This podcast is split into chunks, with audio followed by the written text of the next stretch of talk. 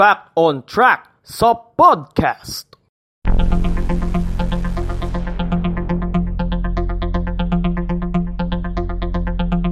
Fact on Track sa podcast.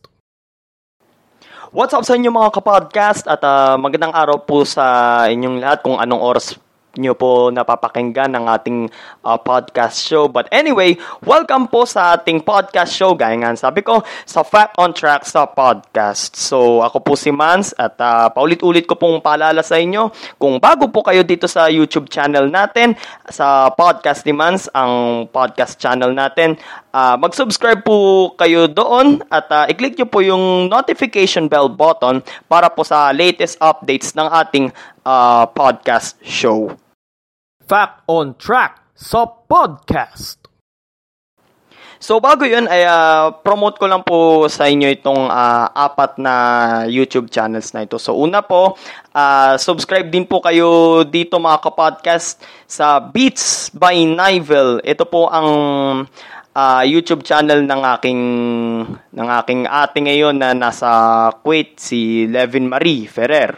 Okay, so kung kailangan niyo po ng uh, free beats para po pang background music nyo po sa mga future vlogs nyo po, eh, ito po ay recommended ko po sa inyo. Okay, so subscribe po kayo dito. And then, subscribe Ah, nabulol ako. Subscribe din po kayo kay Dominic Azuela sa kanyang YouTube channel. So nakita ko po yung ano, yung content niya eh uh, puro mga rap and uh, napansin ko and uh, may napansin ako and uh, napanood ko rin meron siyang isang rap na binuo para po sa Team Payaman. Ako po ay uh, self-proclaimed avid fan din ng uh, ng Team Payaman, especially ni ni Kong TV. Nakakatawa kasi ano eh panoorin. Nakakatawa din, parang nakaka good vibes. And uh, subscribe din po kayo sa YouTube channel ni Komche.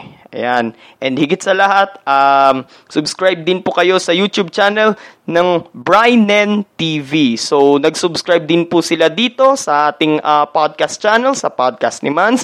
At um, uh, nap napanood ko yung kanilang uh, kanilang vlog. Uh, dadalawa ko pa lang 'yon pero uh, nakakatuwa nakakatuwa rin silang uh, panoorin. So, support and uh, uh, tawag dito, subscribe din paminsan-minsan na subscribe subscribe din pag may time. Fact on track sa podcast. So anyway, ladies and gentlemen, I, um, the wait is over. Magsisimula na po ang ating Chop Chop series. Nahuli pa yung ano. Nahuli pa yung sound effects. So magsisimula na po ang ating Chop Chop series. So, yun nga po. So, alam kong uh, naghintay rin po kayo na na masimulan itong ating uh, serye katulad po ni na Aaron Tipon at John Michael Malye. So, shout out sa inyo mga kapatid. Uh, God bless din sa inyo. Ay uh, sisimulan natin ito ay uh, tungkol kay Hermano Pule. Pero bago natin itong simulan, payong kapodcast lamang, makinig kayo. Naputol yata ako. Makinig kayo.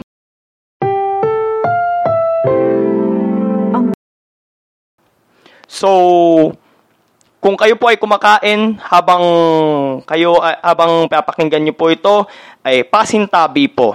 Okay? Kung kayong mga nakatatanda, uh, nanay, tatay, ate, kuya, basta nakatatanda, alam kong kayo yon ay uh, kung may bata kayong kasama sa inyong tahanan, ay uh, patubayan niyo po sila sa pakikinig ng ating uh, podcast show sapagkat ito po ay maselan, ito po ay sensitibo. Kita niyo naman sa sa title pa lang natin eh napaka uh, maselan na. So, sisimulan natin ito. At ang part 1 ng ating Chop Chop series, gaya nga ng sinabi ko, ay tungkol kay Hermano Pule. Fact on Track sa podcast.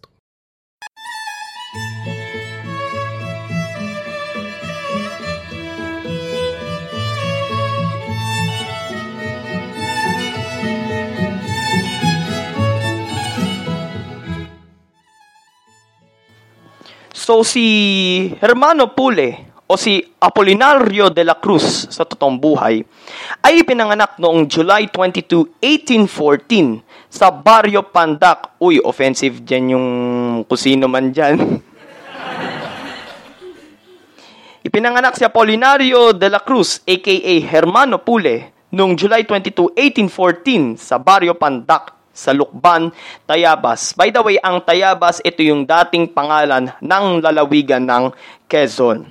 Noong kanyang kabataan ay pinangarap na niya talagang maging isang pari. Pero hindi pa noon pinapayagang pumasok sa pagkapari ang mga Indio. Kaya naman that time nagsilbi siyang lay brother or sa Kastila ay Donado sa Hospital de San Juan de Dios si Hermano Pule. Ang Hospital de San Juan de Dios ang kinatitirikan ngayon, yung pwesto ngayon yan, ito na ngayon yung Lyceum of the Philippines University sa Intramuros. Doon pa lang ay natuto na siyang magbasa ng Biblia at iba pang mga banal na kasulatan.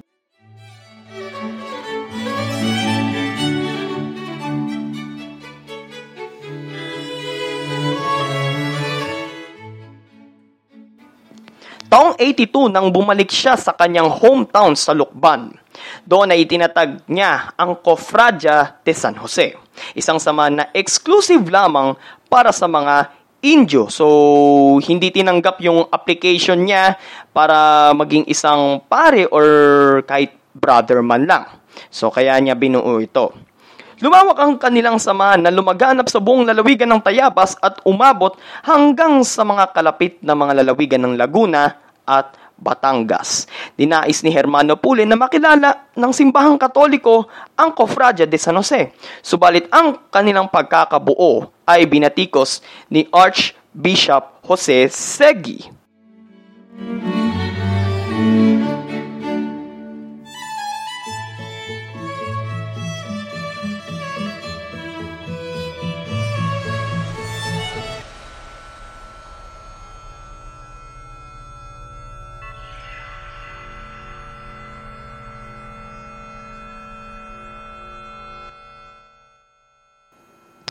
Kung si Archbishop Jose Segui eh, binatikos niya ang kofradya, si Governor General Marcelino Oraan naman ay pinaghinalaan naman ito tungkol sa existence ng kofradya. So, naghinala siya doon. Baka raw ito ay isang samahang naglalayong maghimagsik laban sa pamahalang Kastila. Kaya naman noong October 19, 1840, ay sinalakay ng mga sundalong Kastila ang kampo ng Kofradya sa Mahayhay, Laguna. Naaresto ang nasa 243 miyembro ng Kofradya, ngunit wala doon that time ang kanilang pinuno na si Hermano Pule dahil siya ay nasa Maynila.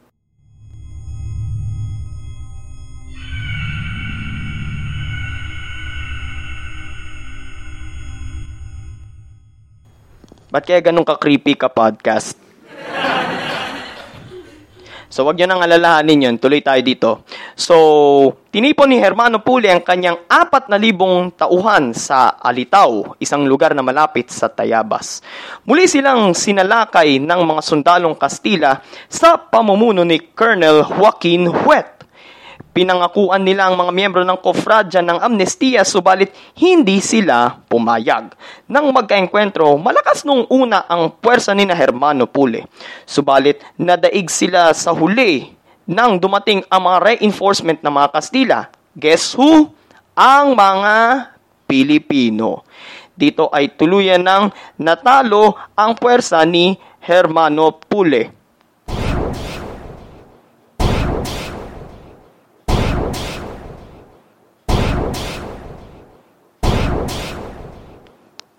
Daan-daang kalalakihan, babae at kabataan ang pinatay sa pangyayaring ito.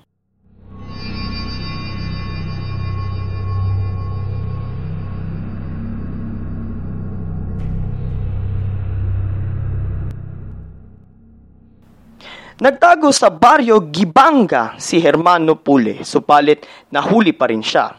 Nilitis ng kasa tribunal sa Tayabas at hinatulang mamatay. Noong November 4, 1841, binaril at namatay si Hermano Pule. Subalit, hindi pa doon nagtatapos. Hindi pa doon natapos. Dahil pagkatapos siyang barilin, ay kina... Ano ba? Nawala tuloy ako. Sorry, sorry. Dahil pagkatapos siyang barilin, ay kinatay ang katawan ni Hermano Pule. Ang mga parte ng kanyang katawan ay itinuhog sa mga kawayan at ipinarada sa daan patungong Mahihay upang magsilbing babala laban sa mga Indyo na magtatangkang mag-aklas laban sa pamahalaang Kastila.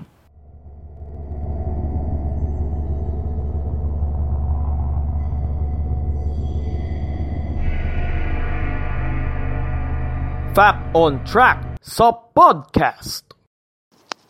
At yun lamang po mga kaibigan ang istorya ni Hermano Pule. Isang Pilipino na nagnais na na maglingkod sa Diyos at uh, ipinaglaban lamang niya ang kalayaan nating mga Pilipino patungkol sa reliyon. Pinaglaban niya yung kalayaan natin sa pananampalataya at ang karapatan natin na maging lingkod ng simbahan. Pero ganun pa man, biktima rin si Hermano Pule ng isang karumal-dumal na pagpatay. So maraming salamat po sa pakikinig ninyo mga kapodcast. Hanggang dito na lamang po tayo. Kung nagustuhan nyo po itong episode natin na ito mga kapodcast, like, comment, share, and subscribe. Ang part 2 natin ay abangan nyo po, I think uh, within this week, uh, i-upload po natin, i-record, tsaka i-upload natin yan. Ito naman po ay tungkol sa tinaguri ang original Chop Chop Lady na si Lucila Lalu. Okay, so dito lamang po, hanggang dito na lamang po tayo mga kapodcast. Ito po si Mans at uh, nagpapasalamat po sa inyong pakikinig at pag-subscribe sa ating Fact on Track sa podcast dito po sa ating podcast channel sa YouTube, Podcast ni Mans. Maraming salamat po. God bless you and God bless the Philippines. Purihin po ang Panginoon. Fact on Track sa podcast.